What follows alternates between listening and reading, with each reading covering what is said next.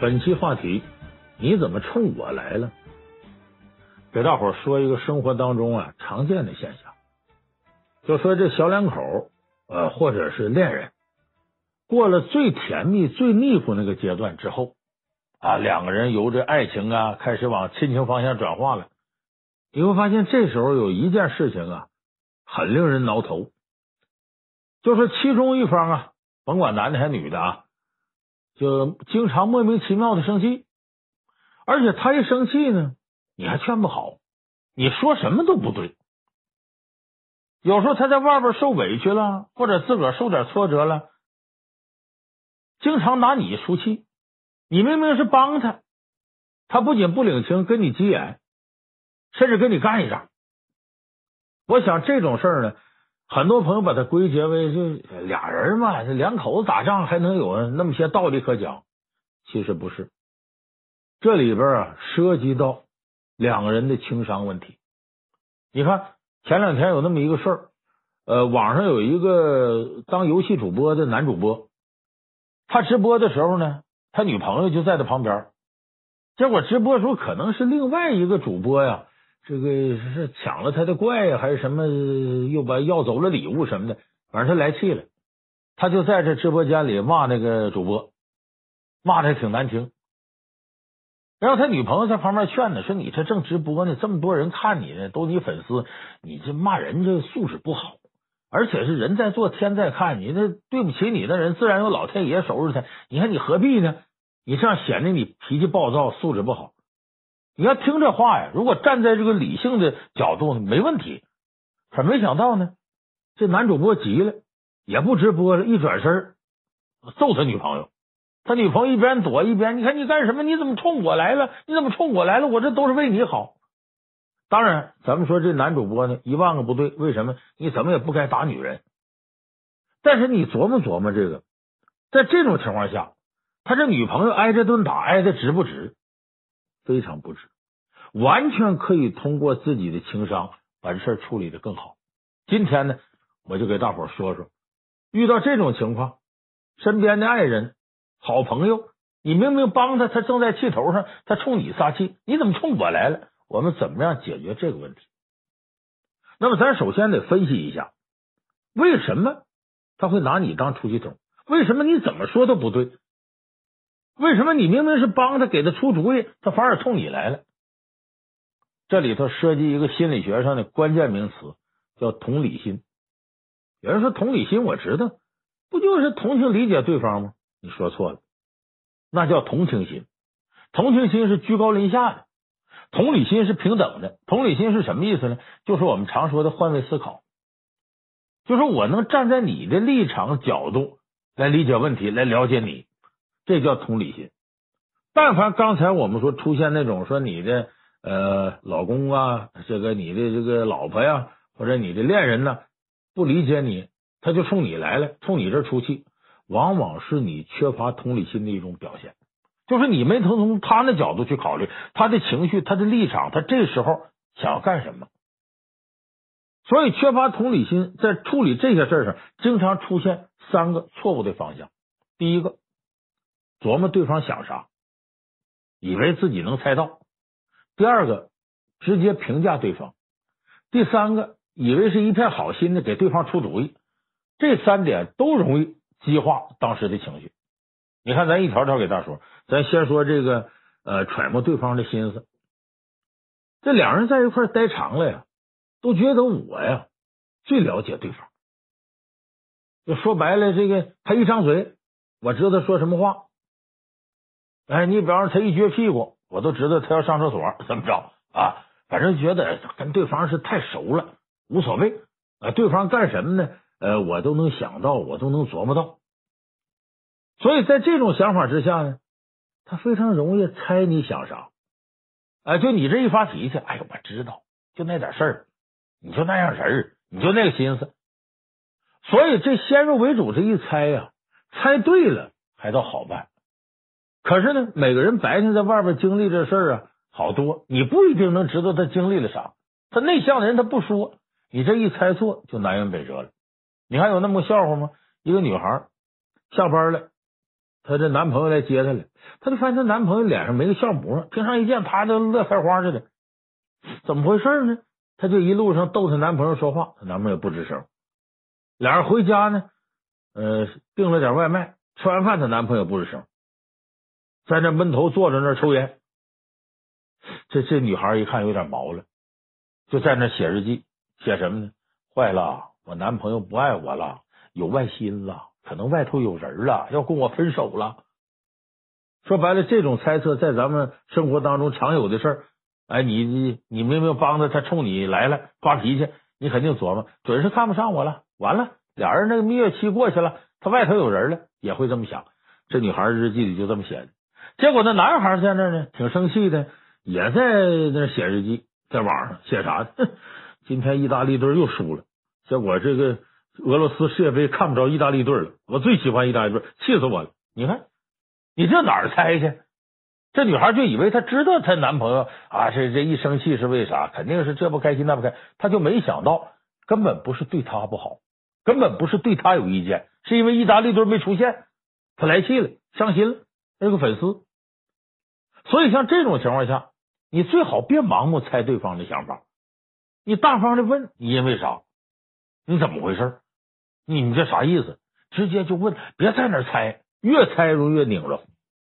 像这种事儿有个最经典的案例，咱都知道这四大名著里头这《红楼梦》里边要是最难缠的爱情伴侣的贾宝玉林黛玉，俩人一天呢以吵架呀误会呀别扭啊当日子过。他俩为什么会这样呢？因为俩人都觉得呀自己冰雪聪明，都觉得自己了解对方，都觉得自己猜对方心思没问题。你看他俩人有一次闹别扭闹得很大，就是贾宝玉把自己那块宝玉拿出来往地上摔，那是通灵宝玉，是他命根子，他居然能那么干，为什么呢？这是《红楼梦》第29回的一个事儿。而这个凤姐啊约薛宝钗，咱到那个有个老道观叫清虚观，到那儿那老道张老道要请咱看戏。结果这事儿被贾母听着了，贾母好热闹啊，老太太说我也去我也去，不光我去，这闲着这些人都跟我去，我这大孙子宝玉都去。这大伙儿就到这个清虚观看戏去，那戏码是不错，大伙儿看挺高兴。结果这个清虚观这老道呢，张老道呢，那岁数和贾母差不多，老头。这老道呢也想溜须一下这贾母，哎，这老太太经常来，我这不得她照应多好啊，所以他就拍老太太马屁，不光拿各种物件给大伙儿看，而且他主要是一看贾母疼大孙子呀，疼贾宝玉啊。一个劲儿夸呀，哎呀，你这大孙子真好啊，人长得漂亮，体格也好，文采还好，哎呀，啥都好，而且在你这孙子辈儿里头啊，他最像当年的国公爷。谁是国公爷？贾母他丈夫，意思这宝玉最像他爷爷。你想这贾母能不高兴吗？哎呀，这又是秧歌又是戏的。这时候张老道拍马屁也拍晕了，直接来说，既然你这大孙子这么优秀，还未婚配吧？说没有啊，还没娶人呢。好，这样我呢认识人广，达官显贵认识一堆，我干脆呀、保个媒拉个欠儿，给你大孙子呀、介绍一位。你这成家了，你老太太看着马上见着4辈人了，抱重孙子多好啊！那贾母一听说不行，为啥？我们呢找人算过卦，说我这大孙子呢不能早婚，今年才15岁，这个岁数他不适合结婚，因为结婚得有麻烦。结果这么的呢。这事儿也就稀里糊涂就过去了，过去之后呢，这消息可漏出去了，就让贾宝玉知道了。这怎么呢？宝玉一听来气，为啥？贾宝玉最烦别人给他张罗这事儿，他心里头惦记着林黛玉呢，他就不愿意掺和这事儿，所以贾宝玉一听来气了，哼，张老道，我原来见他面还叫张爷爷呢，你这不再不去他那看戏了。就这么的呢，贾宝玉第2天呢不打算看戏去。巧了，林黛玉呢身子骨弱，头一天看戏一出就中暑了，第2天也去不了了，在自己的潇湘馆里呢就没去，卧床养病。正好贾宝玉呢不想见这张老道，躲着事儿，一打听是林妹妹病了，那我看林妹妹去吧，就这么到潇湘馆探望林黛玉。结果这一探望出事儿。这宝玉到那儿呢，一个是黛玉有病的心疼，在他心里琢磨张老道这事不痛快，所以在那待着显得有点坐立不安。林黛玉一看就琢磨上了，你看这猜宝玉心思，哎，他怎么今天比平常躁呢？平常在这都老老实实跟我说话啊。黛玉琢磨，哦，这么回事。他怎么猜的呢？这宝玉最好热闹，好热闹肯定愿意看戏啊。他为什么今儿没去呢？哦，知道我有病，他也心疼我，不方便看戏，过来看我来了。这一想到这个呢，觉得你看我还耽误宝玉看戏了。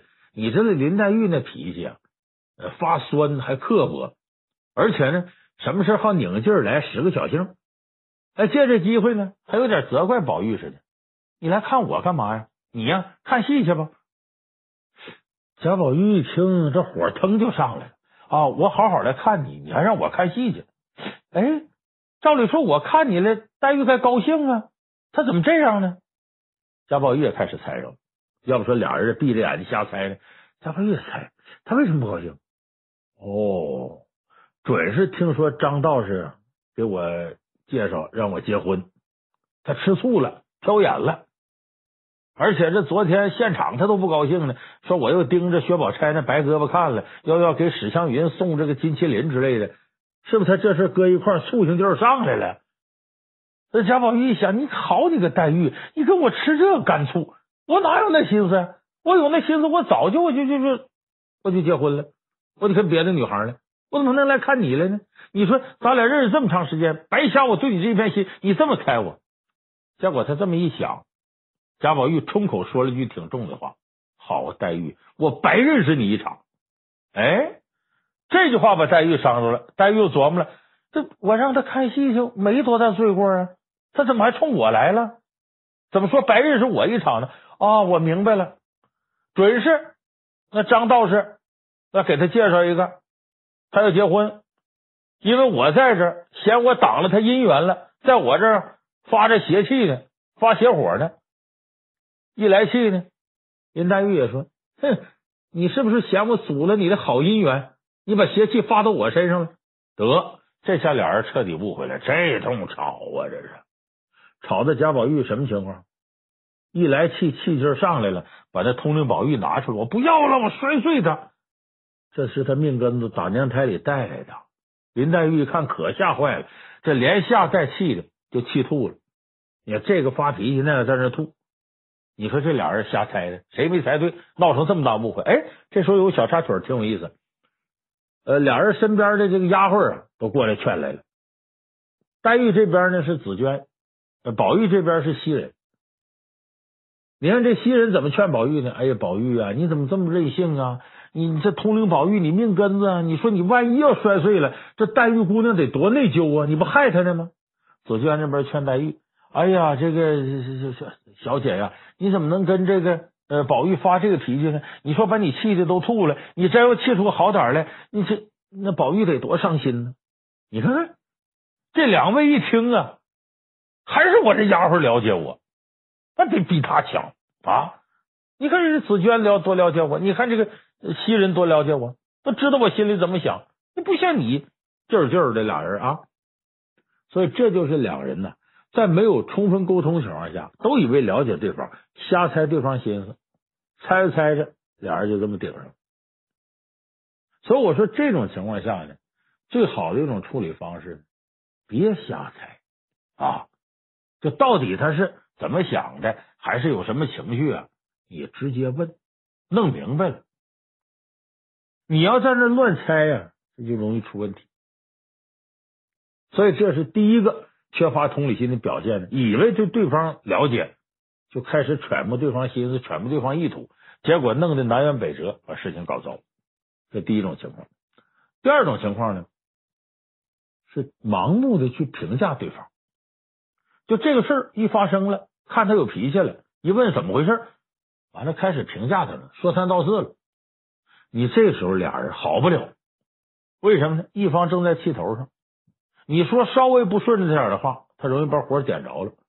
他对外人他能克制，说你领导说说，朋友说说，我克制。你自己的另一半，那火腾就上来。你看咱们就说这个前一段时间有个电视剧叫《我的前半生》，里边呢有这么个两口子总吵架，就是因为互相评价对方，说的也挺不大好听。谁呢？是女主人公啊，那个罗子君她妹妹罗子群，和她的丈夫就白光两个人。这个罗子群总指责自个儿丈夫没能耐、没出息，对他不体贴。你等白光评价他啥？你呀就爱慕虚荣心，女人的虚荣。结果俩人这日子过得鸡飞狗跳的，一点小事都能吵一架，弄得鸡犬不宁。我就说你注意一点，别盲目的去评价对方，这容易出问题。我举个例子啊，就不论好事坏事，你盲目评价，俩人都容易顶起来。比方说这个丈夫回家了，挺生气，媳妇说你怎么了？你气哼哼的，哎呀别提了，今天跟我一个哥们借钱，他明明有钱，结果推三阻四的找各种借口不借我。这时候他媳妇最容易说，哎呀我早就跟你说过，你说你交那些狐朋狗友啊，人家有事的时候你去干活比咱自己家干都卖力气，咋样？一到你自己有关键事你找人没用了吧？你平常你就瞎眼睛，说你教那些人吧，真的平常我再三跟你说这说那你都不听，你以为我坑你害你咋样？到这时候不行了吧？你想想这男的会怎么想？这是气都气死了，我本来没借着钱来气呢，你骂我瞎眼睛，认我教的狐朋狗友，这火腾就上来，俩人接着往下吵架是不可避免的。你看这是不好的事，说没借了钱，就好事你这么说都不行。比方说这个老公回来了，喝点小酒，小脸红扑的，一进屋，哎呀媳妇儿啊，好事，我呀最近可能提拔了。你怎么知道呢？今儿陪领导喝酒，领导说老梁你干得不错，你提拔去了。这时候他媳妇呵呵一笑，你这人啊就愿意听人家好话，那酒桌说的话能算数吗？你看谁喝完酒说话还这多认账？不认账，你还提职？我告诉你，就你那个脾气，你单位人都让你得罪光了。你说你不会出事，你得罪多少人？我看你单位扫地那老头提职你都提不上去，你还提职？你看那小陈儿比你小3岁呢，比你晚进单位4年呢，人家现在提正处了。你看看你到现在副处还是个员，还提呢？你做梦吧，想吧，你瞅你那脾气吧，你那出事吧。你说明明是好事，她老公怎么接这事？面对媳妇这种评价，把自己一下塞墙角去了，回都回不来了。所以这个时候是最容易拱火的。所以就说你这个时候要避免这种情况，别盲目的评价对方啊，把对方一下就给搁到那儿了。人家本来要么在气头上，要么在兴头上，你要么是啪又跟着一嘴巴，要么是哗一盆冷水，一般人受不了。所以出现这种情况，一方啊有点情绪波动的时候，别评价，别给人一下下定论，那这是很大的机会。这刚才我说了，别盲目揣摩对方意图，别盲目的评价对方。除了这2点以外，还有第3点，别瞎给出主意。有人说老梁你说这可不对了，怎么叫瞎出主意？那是我的另一半啊，那是我老公，那是我老婆呀，那有事我怎么给出主意呢？哎，别瞎出主意，你得知道他回来的时候这种情绪从哪儿来，你尽可能先顺着这情绪，然后再出主意，出不好俩人抢火。我举个例子，媳妇回家了，跟自己老公发脾气，说你怎么了？你今天跟吃香？哎，别提多恶心了！这不单位呗，让我出去跟那客户谈生意。哎呦我的妈，那客户素质太低了，50来岁，你看长那样吧，又秃头又啥的，那个色呀，也看你那眼光啊！我陪他吃顿饭，给我恶心的，哎呦我现在都想吐。这时候老公就开始给出主意了，啊，你别生气，老婆，你别理他，不跟他打交道。这时候他老婆这火腾就上来，不理他，我怎么挣钱？我这月的这个成绩怎么完成？我怎么挣钱？怎么挣工资？怎么拿奖金呢？老公说那行，那咱那样吧，咱别干这，咱换工作不行吗？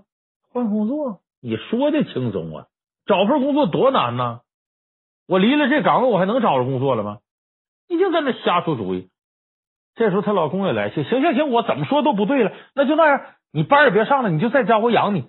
你养我？你看你挣这俩子儿吧，一个月。哎，你要是啥？我闺蜜她老公，你看人家长得精神不说，人家一年挣50万呢，你能挣吗？你要能挣那钱，我早在家待住了，你跟人咋比？你说是接着往下，咱闭着眼都能想象到两口子这仗得打成什么样。所以说这主意啊，他也不是瞎出的，你得知道他现在这情绪是啥。他那情绪呢，其实无非就是诉诉苦干嘛的，没琢磨说我要换工作呀，我怎么要不干了。你说你这时候给他往那方向道往前领，他一听你给出那主意啊，还不如我在这忍着呢，他心里当然就不高兴。那《红楼梦》里也有这例子，这个宝玉呢跟着这个袭人和史湘云在那唠嗑，唠得正很兴高采烈的。这时候他爸爸贾政打发人通知他说，过一会儿啊贾雨村先生来咱本家，你得来陪陪来。人贾雨村呢也是走仕途的人，教育教育你。贾宝玉一听就不愿意，为啥？他不愿意走仕途，不愿意这通过科举啊考官，这事他很恶心，他觉得去陪贾雨村一会儿太难受了。结果这时候袭人给他出主意，你别发火呀，宝玉啊，你将来咱们得走仕途啊，你去跟贾雨村接触接触没坏处，你去吧，挺好的。这宝玉这火腾就上，你也出去，别在这屋待着，我跟湘云姑娘聊天，你就出去，把火撒到袭人身上。他为啥？这就是这时候贾宝玉呢是要表达自己一种感受，表达一种情绪，不是真琢磨这事咋办。其实他爸叫他去得去，不去得去。所以袭人这时候就别顺着贾政的意思给宝玉出主意了，你这样一来宝玉能好受吗？当然就把火撒你身上。所以说也不能盲目的给出主意。那么咱今天说了往往这种你怎么冲我来了，这是因为呢你呀揣测对方意图，你盲目评价对方，瞎给出主意。那么说咱怎么解决这问题呢？我告诉大家，你的另一半心情不好发脾气的时候，你必须得弄清楚什么原因，不是猜，直接问怎么了，你为什么这么说，你这话啥意思，你今天遇到什么事儿，一定先问清楚。那么问清楚之后呢，你注意也别评价他这事儿对与错，好与坏，先什么呢？先顺着他情绪来。哎，就是你得让他这个情绪啊得到安抚，而不是呛着火。因为人在气头上啊是不理智的，尤其是对最亲密的人他更加不理智。所以很多人在家里说，嘿，你也就对自己家里人张着，你就自己窝里斗，你见着外人跟好见猫似的，这话很伤人。他为什么？只有在自己最亲近人面前，他情绪才无所顾忌，他不控制。所以你这时候对待他就像什么？咱说顺毛驴，你得顺着毛抚摸他。你这比方说他这回来发脾气了啊，这事气死我了，怎么的？你最好跟他说，哎呀，你先消消气，这事搁我也生气。你说你那这真是的，他怎么能那样呢？你顺着他说。啊，还有他进来说，哎呀，领导跟我说我要生气，哎呀，好事，我听着也高兴，咱俩出去吃一顿庆贺庆贺的。先顺着他情绪，这样他的情绪能够稳定下来。用咱们套用流行的话，这个情绪比较稳定啊，先让他稳定下来。然后呢，俩人吃也吃，喝也喝，聊天再说。哎呀，这个事儿吧，生气是归生气，你说你要当时不那样，咱换一种方式，是不是气就不生了？以后别生这气，没用啊。他这时候当然他就听了，因为这个时候顺着他气儿了，他接受起来就容易了。那再说这事儿啊，高兴归高兴，但是你也得想到啊，咱得谨慎谨慎，他不一定是100%的。天底下最不值钱的就领导对你的承诺，说提职提职嘛，咱再琢磨琢磨啊，咱该这个好好干工作就好好干工作，该跟领导处好关系还得像以前那样。你想这时候你再给他出主意，他保准就听。所以这就是先迎合他情绪，然后再从他的角度出发给他出主意。你看《红楼梦》里也有个经典事，这晴雯私扇，这是很有名的故事。晴雯为什么私扇呢？晴雯前面把一个扇子给弄坏了，宝玉有点不愿意，晴雯就有点受不了了，意思是我就弄坏个扇子你怎么着？贾宝玉这时候处理就很好，不是说直接指责他说你把扇子弄坏了，或者说你看我就说你一句你就这样，你怎么就这样呢？没有，贾宝玉说你不把扇子弄坏了吗？行啊，扇子算什么东西啊？啊，来来来，整一堆扇子，来你撕着玩，请问呲儿呲儿把扇子都毁了，他撕扇子过程是什么？发泄情绪，把内心的不良情绪就给发泄出来了。那接下来他跟宝玉这气儿就顺了，这就先顺着他，然后才指出他的问题。所以这点呢，不光是对自己的恋人，对自己的另一半，其实你放大了，对孩子、对朋友啊、亲朋好友都能用得上。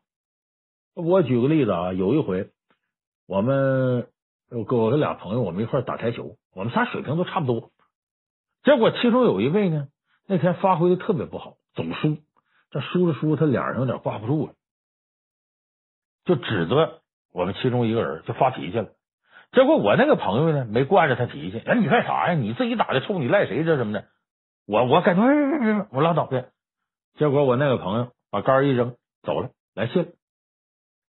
回头呢，我就告诉他，我说你才多余呢，他发发火你顺着他不就完了吗？你以为他没心没肺呢？他自己知道自己有错。我说你看着他第二天就得跟我道歉，但不肯定不理你。结果果然第二天跟我道歉。老梁，我昨天失礼了，哎呀，情绪没控制住。你说这么大岁数，哎呀，这还丢人。但是他就没跟我那朋友去道歉去，为什么？人呐，都是通情达理，何况是你身边的近人、朋友、你的另一半、你的恋人呢？你等他情绪稳定起来，什么他都明白。所以不要在他情绪比较波动的时候，你迎头一棒子啊，当面一闷棍，背后一板砖，哗嚓一盆冷水，那不好。所以说这些问题。不光是处理和自己恋人、另一半、亲朋好友都能用得上，尤其你身边亲近的人，怎么样避免他这个你怎么冲我来了，你怎么在我这儿撒邪火呢？其实咱们自己做得好，完全可以避免这些。我想这些手段恰恰体现出了情商的魅力。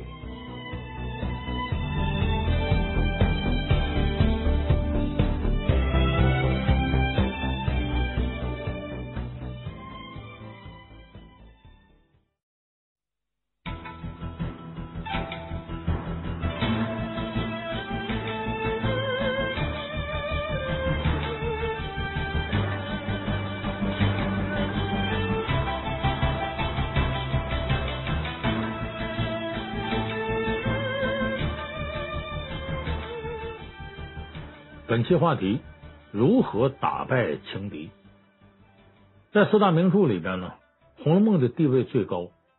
那么《红楼梦》到底是反映什么样事情的呢？仁者见仁，智者见智，1000个人心里有1000个哈姆雷特。但是有一些处在感情漩涡当中的男女，在看《红楼梦》的时候，就把它理解成啊，就是一个面对情敌的事情，就是一个怎样处理三角关系的事情。为什么呢？因为《红楼梦》里的一大主线就是贾宝玉周旋在薛宝钗和林黛玉之间的爱情选择的问题。你看作者呢曹雪芹也在书里边不同程度的呢侧重了这条主线。比方说金陵十二钗的判词，别人呢都是一个人一首诗，一个人一首诗，唯独宝钗跟黛玉是合二为一的。他们的判词很多朋友都能背，可叹听积德，堪领咏絮才，欲戴林中挂，金簪雪里埋。薛宝钗林黛玉他合一块儿的，里边有很多散曲呢也都在说这个事儿，都道是金玉良缘，俺只念木石前盟。金玉良缘是宝钗和宝玉，木石前盟是黛玉和宝玉。所以这两组关系呢处处处在一种对立的冲突状态当中，这是《红楼梦》的一大主线。所有人说呀，《红楼梦》就是写怎么解决情敌问题的。这其实你可以把琼瑶小说呢当成一个庸俗版的《红楼梦》。我以前说过，说琼瑶小说就写了三个事儿，一个是你爱我我爱他，第二个是我爱你你爱他，第三个是我爱你你爱我我妈不干，就写了这么3件事。其实头2件事也是个情敌关系。所以这一点呢就体现了我们现代人呢这个恋爱。为什么说四大名著可以直接照进我们的现实生活当中呢？你只要是恋爱，很少有不碰到情敌的时候。你比方说两个人刚开始谈的时候，那面临着一种公平竞争，反正没结婚了嘛，啊，这个俩人要也再没确定关系，那你说一家女百家求，谁都可以争啊。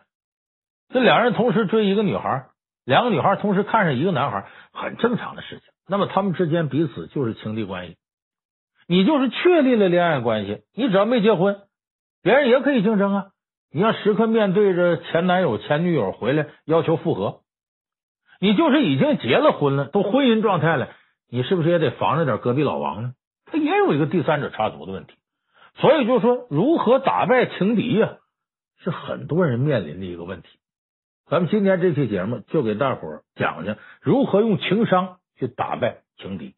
有人说怎么就用情商呢？我打败情敌我用我智商。我告诉大家，解决情敌问题智商是最不靠谱的，而情商是很好的帮手。为什么呢？前不久有一个新闻嘛，就是一个女人有孩子了，她老公出轨，这家庭面临解体，这女的脑筋一转呢，想了办法，我抱着孩子跳楼。为啥抱着孩子跳楼呢？往好处说呢是，哎呀我是决心死了，可是呢我孩子没妈，没妈这孩子像根草，得了我也把你带走吧，这还从正面的。要讲动心眼就是呢，我自个儿跳楼，你对我没感情，你不心疼我，你死不死啊？我加上你个亲骨肉，孩子总是你的吧，一块跳，我看你害怕不害怕，看你回头不回头，其实是拿孩子做要挟。但是我告诉大家，这种情况收效甚微，就暂时管用，时间长了也不行。为什么呢？这个爱要来临的时候，这个人呢他就跟进入一种迷魂汤状态似的，他出不来，你就亲生骨肉都挡不住这个东西，这它是一股急火。所以你用所谓的智商解决问题呢，暂时你的计谋得逞了，时间长了肯定有事儿。而解决这种打败情敌必须要靠情商。怎么用情商去打败情敌呢？咱们今天给大伙说说这里头的一些方法。它这个方法包括两种情况，一种是呢你俩人已经结婚了，出现第三者插足，怎么对付第三者？第二种呢是恋爱过程当中公平竞争情况下，你怎么打败你那个情敌？这两种情况呢方法不一样，也不能往一块掺和。咱们一个个给大伙说。首先说第一个，就是已经成家了出现情敌第三者插足，你怎么办？首先呢咱们得分析这个第三者插足呢，你能不能容忍你的另一半？比方你的爱人啊，你丈夫啊，你老婆，他跟那第三者有点事实接触了，要不能叫第三者吗？你能不能接受？有的人我眼里不如沙子，不行，我的爱情世界无比纯洁的，突然出现这么龌龊的事儿，不行不行，绝对不行。就哪怕我们俩好的跟杨过小龙女似的，你小龙女跟尹志平怎么地，我也不能干。要这种情况就没得谈，就是马上琢磨离，然后保护好自己，分财产呢这些事儿啊别吃亏。因为我碰的是个渣男，碰的是个贱女人，那没办法，我认了，我就认离了。所以这时候也别吵也别闹，有的人一有第三者就鸡飞狗跳，干嘛？你决定跟他离，吵闹干嘛？保护好自己利益就算了。所以这是你不能容忍的。我们说的打败情敌呢，是指你对你的另一半呢还认为能挽回。在这种情况下，好，咱们就要分析，也别吵也别闹，你得分析为什么你的另一半出轨，你会出现都结婚了出现这么个情敌。任何情敌的出现都有它的合理性，它的合理性在哪儿呢？就它一定满足了你另一半的某种需要。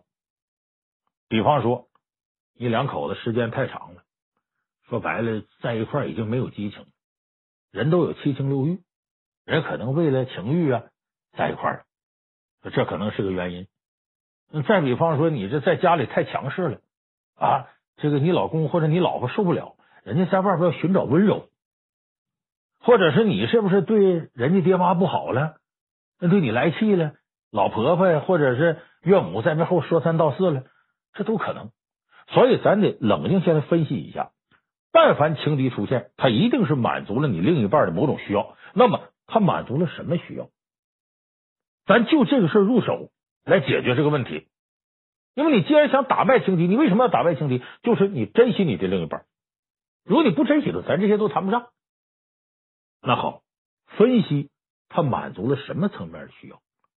在这方面呢，针对满足这方面需要，你要做哪些努力，要杜绝哪些事情。这种情况下需要情商，而不是耍心眼的智商。红楼梦》里有个活生生的例子。《红楼梦》里边写两口子写的最多的是谁呢？贾琏和王熙凤。你要对贾琏不熟悉，王熙凤是《红楼梦》里几乎女人里的大明星，整个荣国府上下的内务的事都是王熙凤操办，那是绝对职场女强人，智商相当之高。可是把整个荣国府打理的上下滴水不漏，没管好自个儿家，自个儿丈夫贾琏就愿意偷腥，今天跟这丫鬟好，明天跟那婆子通奸，是就这些玩儿，还仅仅就说满足一时的情欲，跟现在这一夜情也差不多。但是玩着大了，他动感情了，他碰着尤二姐了，他对这尤二姐是真好，在外头给尤二姐买了个宅子，把私房钱拿出来给尤二姐花，说白了等于又组建个家庭，过上二人世界了。所以这王熙凤一听这事儿，肺都要气炸了，怎么办呢？他也不想失去贾琏，所以他就琢磨呢，怎么打败尤二姐这情敌。你看他打败这个情敌，他心里想的就是我把你弄死才好的，他就没有想为什么贾琏在外边玩那么些回没动感情，怎么在尤二姐这就动感情了呢？这是出于一种什么样的需要呢？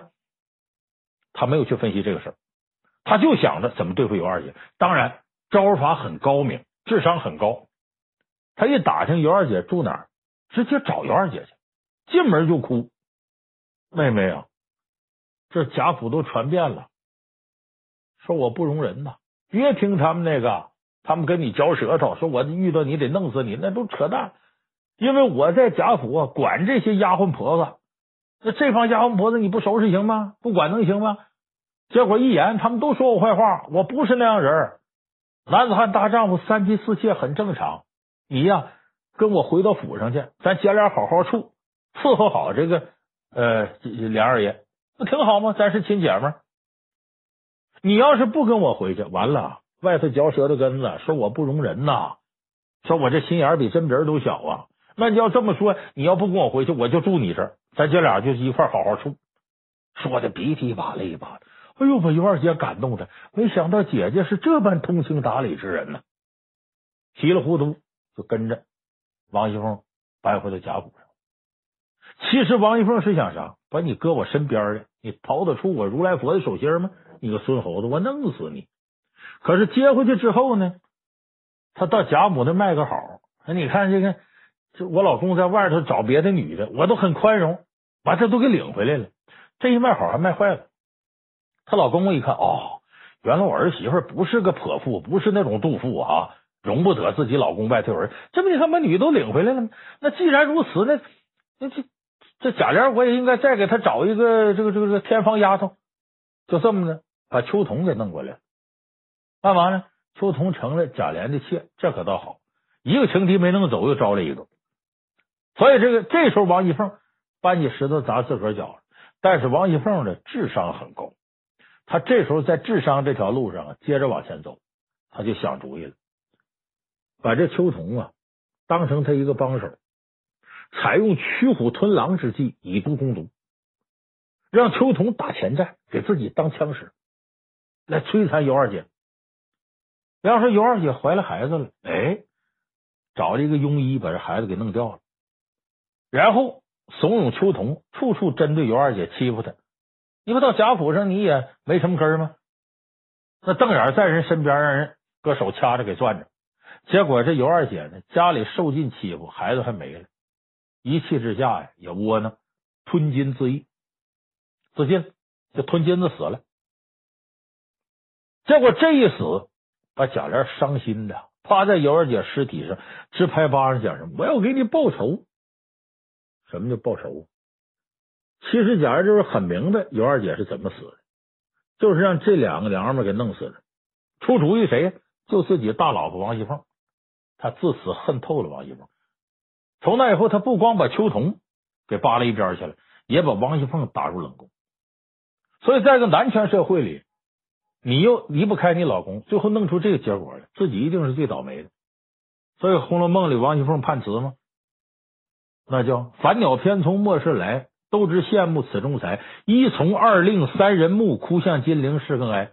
就开始贾琏是听从你的，然后接着贾琏要命令你，最后三人木，单立人旁边搁一个木，休，给你休了，不要你了。这是王熙凤机关算尽太聪明，反误了卿卿性命。就是这个事儿，明明是他和贾琏，其实俩人是挺恩爱。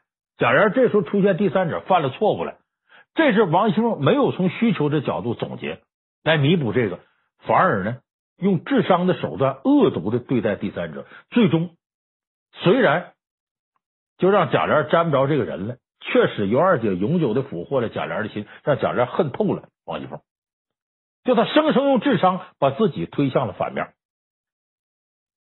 有人说老梁你说这不对，贾琏平常就沾花惹草的，早就跟王熙凤没感情了，不是这样，这两个人好着呢。因为在封建社会里头呢，男子汉三妻四妾很正常，而且贾琏富家子弟，身上有一些个纨绔子弟常有的坏毛病，就沾花惹草，他不是跟王熙凤没感情。你看这书里这俩人少年夫妻互相之间其实感情很好，要搁现在来说是一种高甜状态，唐太宗讲四个家伙连着呢。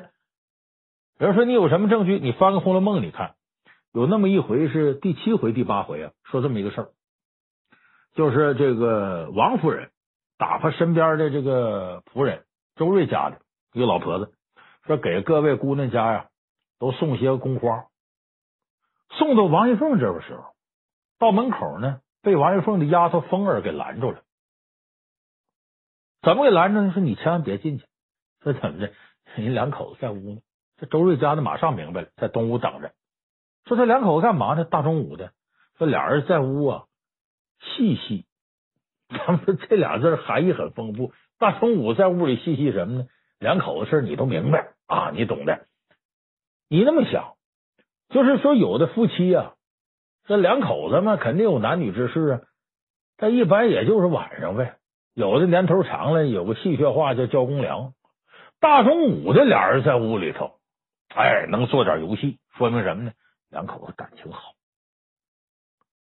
而且后来贾琏呢，甚至当众跟王熙凤都能说俩人房间里这点事儿，就说明俩人很恩爱。就也就是说，为什么王熙凤她做这些事儿呢？她也是想把贾琏心拽回来，就俩人是有感情的。可是他这么恶毒的对待尤二姐，一下子让贾琏死心了。你看，包括尤二姐死的时候，贾琏到什么程度，被管的身上都没钱。王熙凤在职场上那是非常强的一个女人，上上下下滴水不漏，那是管钱管人，一把好手。可是问题她犯了一个毛病，就是不该把职场的东西带到家里来。咱们有的朋友比方说我在单位领导，回家也领导范儿啊，自己老婆端茶倒水你怎么的，气得有的老婆一拍桌子，我不是你的员工啊，跟他闹。还有的比方说部队的领导，回到家家里管孩子都军事化管理。咱们看那个激情燃烧的岁月的石光荣，那么管孩子也按照部队管当兵的，这都不行。家是家，单位是单位，王熙凤就是把单位那套啊拿到家里来了，把贾琏管的。尤二姐死了没钱发送，王熙凤一个钱都不给，最后弄得王熙凤这丫头平日看不下去，偷偷摸摸的从那私房钱里拿出20两碎银子，办个丧事吧，够可怜的了。你说说贾琏能不恨他吗？他恨王熙凤是绝望在哪儿呢？你王熙凤身上从来就没有一样品格，到现在也没有反而跟恶毒，哪样品格呢？温柔，就是男人最需要女人一种品质，温柔。王熙凤身上从来就没有这俩字。为什么贾琏如此迷恋尤二姐？尤二姐善于倾听体贴，给了贾琏没有的一种东西，而这种东西就是温柔俩字，在王熙凤身上从来就没有过。大家可别小瞧温柔这俩字。这个哈佛大学曾经搞过一个测试，就是对未婚的已婚的这些男女啊都做了一个测试，就是你们伴侣能跟你在一块待长了，最吸引你的最值得你依恋的是什么？结果70%多的人回答的是体贴温柔。就是这个品格是两个人能长久在一块相处的最吸引人的一个品质。就像我以前说的，到我们这年龄，人到中年离婚的好多都是凤凰男。因为什么离婚呢？当初不抽烟不喝酒，一参加工作，单位领导一看这孩子真好，就把自个儿女儿嫁给他了。这个两口子一吵架呀，啥都说，你一个穷小子啥也没有，到这单位房车地位都我爸爸给你的，那两口子你是想吵急眼了，什么不说。结果女方有这种心理优势，有点盛气凌人，那肯定就不会小鸟依人了。一开始这男的穷小子啥也没有，凤凰男呢，反正都指着老丈人，一点点的人到中年了，有地位了，有钱了，身边有些女孩往身上扑啊，都啊受不了了。为啥呢？从来没享受过温柔的滋味，没有得到小鸟依人的感觉，所以出现一个一这样晕了，这辈子没有这滋味。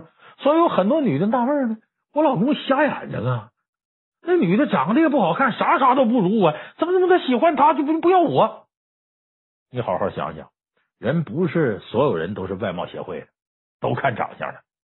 这种内在的东西往往更加吸引一个人能够长久的跟另一个人待在一块儿。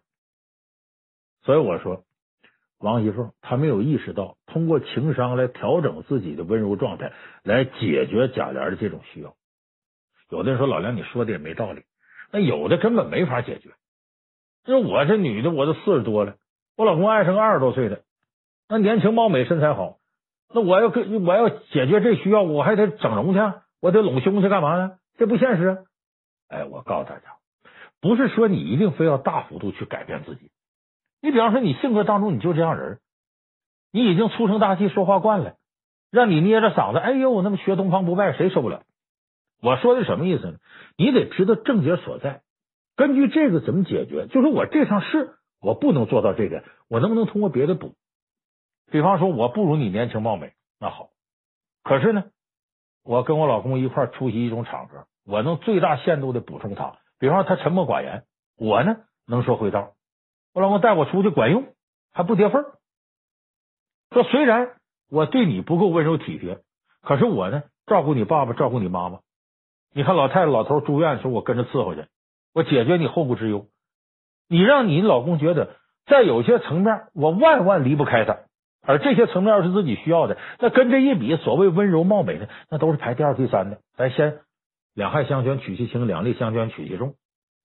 所以我说的是这个意思，就是什么时候你都不能放弃自我的修养，自我的提升。你得知道在这个时候自己该怎么做，怎么往上走。所以通过这种方式也能弥补这种需求上的缺陷。所以这是我说的，如果你是在这个婚姻状态当中遇到情敌，你该怎么打败它，调动你的情商，解决需求层面或者弥补需求的东西你要去追求。这是打败情敌非常重要的。那么第二种情况呢，是你处在恋爱状态，就公平竞争。公平竞争的状态下，你出现情敌怎么打败？在《红楼梦》里头呢，有这样很鲜活的例子。就首先有一点，这种竞争你不能背后使绊玩阴的。你就玩阴的，你即使得到了，你俩在一块儿，这个事儿就是个定时炸弹，什么时候翻出来，什么时候是个事儿。在影视剧里有好多情节，这我不用细说，《红楼梦》里也有这样的情节，就是公平竞争。我说背后使绊的人谁呢？袭人，就宝玉的丫头。说袭人情敌是谁呀？是林黛玉吗？不是，她不够格。因为无论黛玉还是宝钗，有任何人跟宝玉结婚，那都是大老婆正房夫人。你袭人呢，就是当妾。所以在给宝玉当妾这个层面，她的情敌是谁呢？晴雯。那么袭人在这时候就用了背后使绊的方式，很不好。怎么使绊呢？有人说也没看着明确的。好，你把《红楼梦》翻开，咱们细说。有一回有个丫头叫秋纹，她呢给王夫人呢办了件事，王夫人赏她2件衣服，回来之后呢被晴雯看见了。这个晴雯呢，宝玉很喜欢她，晴雯呢也有点就是说白了心直口快，还有点尖酸刻薄。看了这2件衣服就喷声乐了，是怎么乐呢？这是赏赐别人，人家不要的给你了，你都要。秋雯就来气了，怎么着呀？别人不要我就要，怎么了？别说赏赐给别人的，就赏赐给狗的我都要。晴雯一听更乐了，为啥这两件衣服就是王夫人赏赐给袭人的，袭人没要。你说赏赐给狗的，太好玩了。他这等于骂袭人是狗的。其实这个事儿还可以视为开玩笑，无所谓的。但是后边有一个事儿，他确实得罪袭人。有一回呢，晴雯呢也被派去给王夫人办件事，结果晴雯去之前呢，跟袭人扔了两句话：“我得去啊，说不定王夫人也能给我拨二两银子。再一个。”你们那事儿我都知道。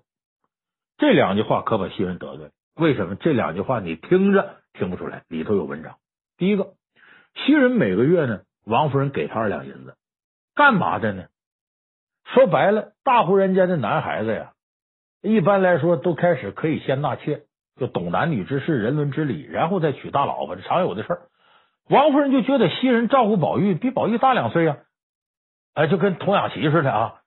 其实就想让袭人将来先给宝玉当妾，所以这2两银子呢，是等于给让他当妾的每个月的工资待遇，就等于我提前预定了，先给你支付年薪，1个月2两银子。所以这晴雯这句话呢，意思是呢，王夫人想让你给宝玉当妾，哎，我去没准啊，也给我2两银子，我也是宝玉的妾。这里暗含着一种讽刺。第二个，你们那事我都知道，这句话戳飞瓜了。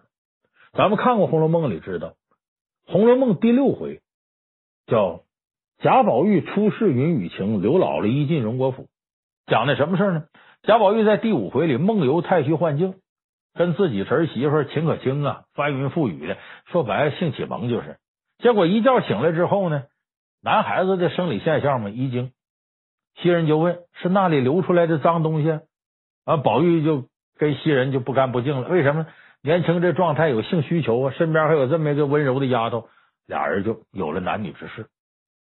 所以这个事儿，晴雯啥意思啊？你瞒别人行，我知道你俩那点事儿，哎，你别想瞒着我。你想这俩事儿凑一块儿，袭人心里能不有疙瘩吗？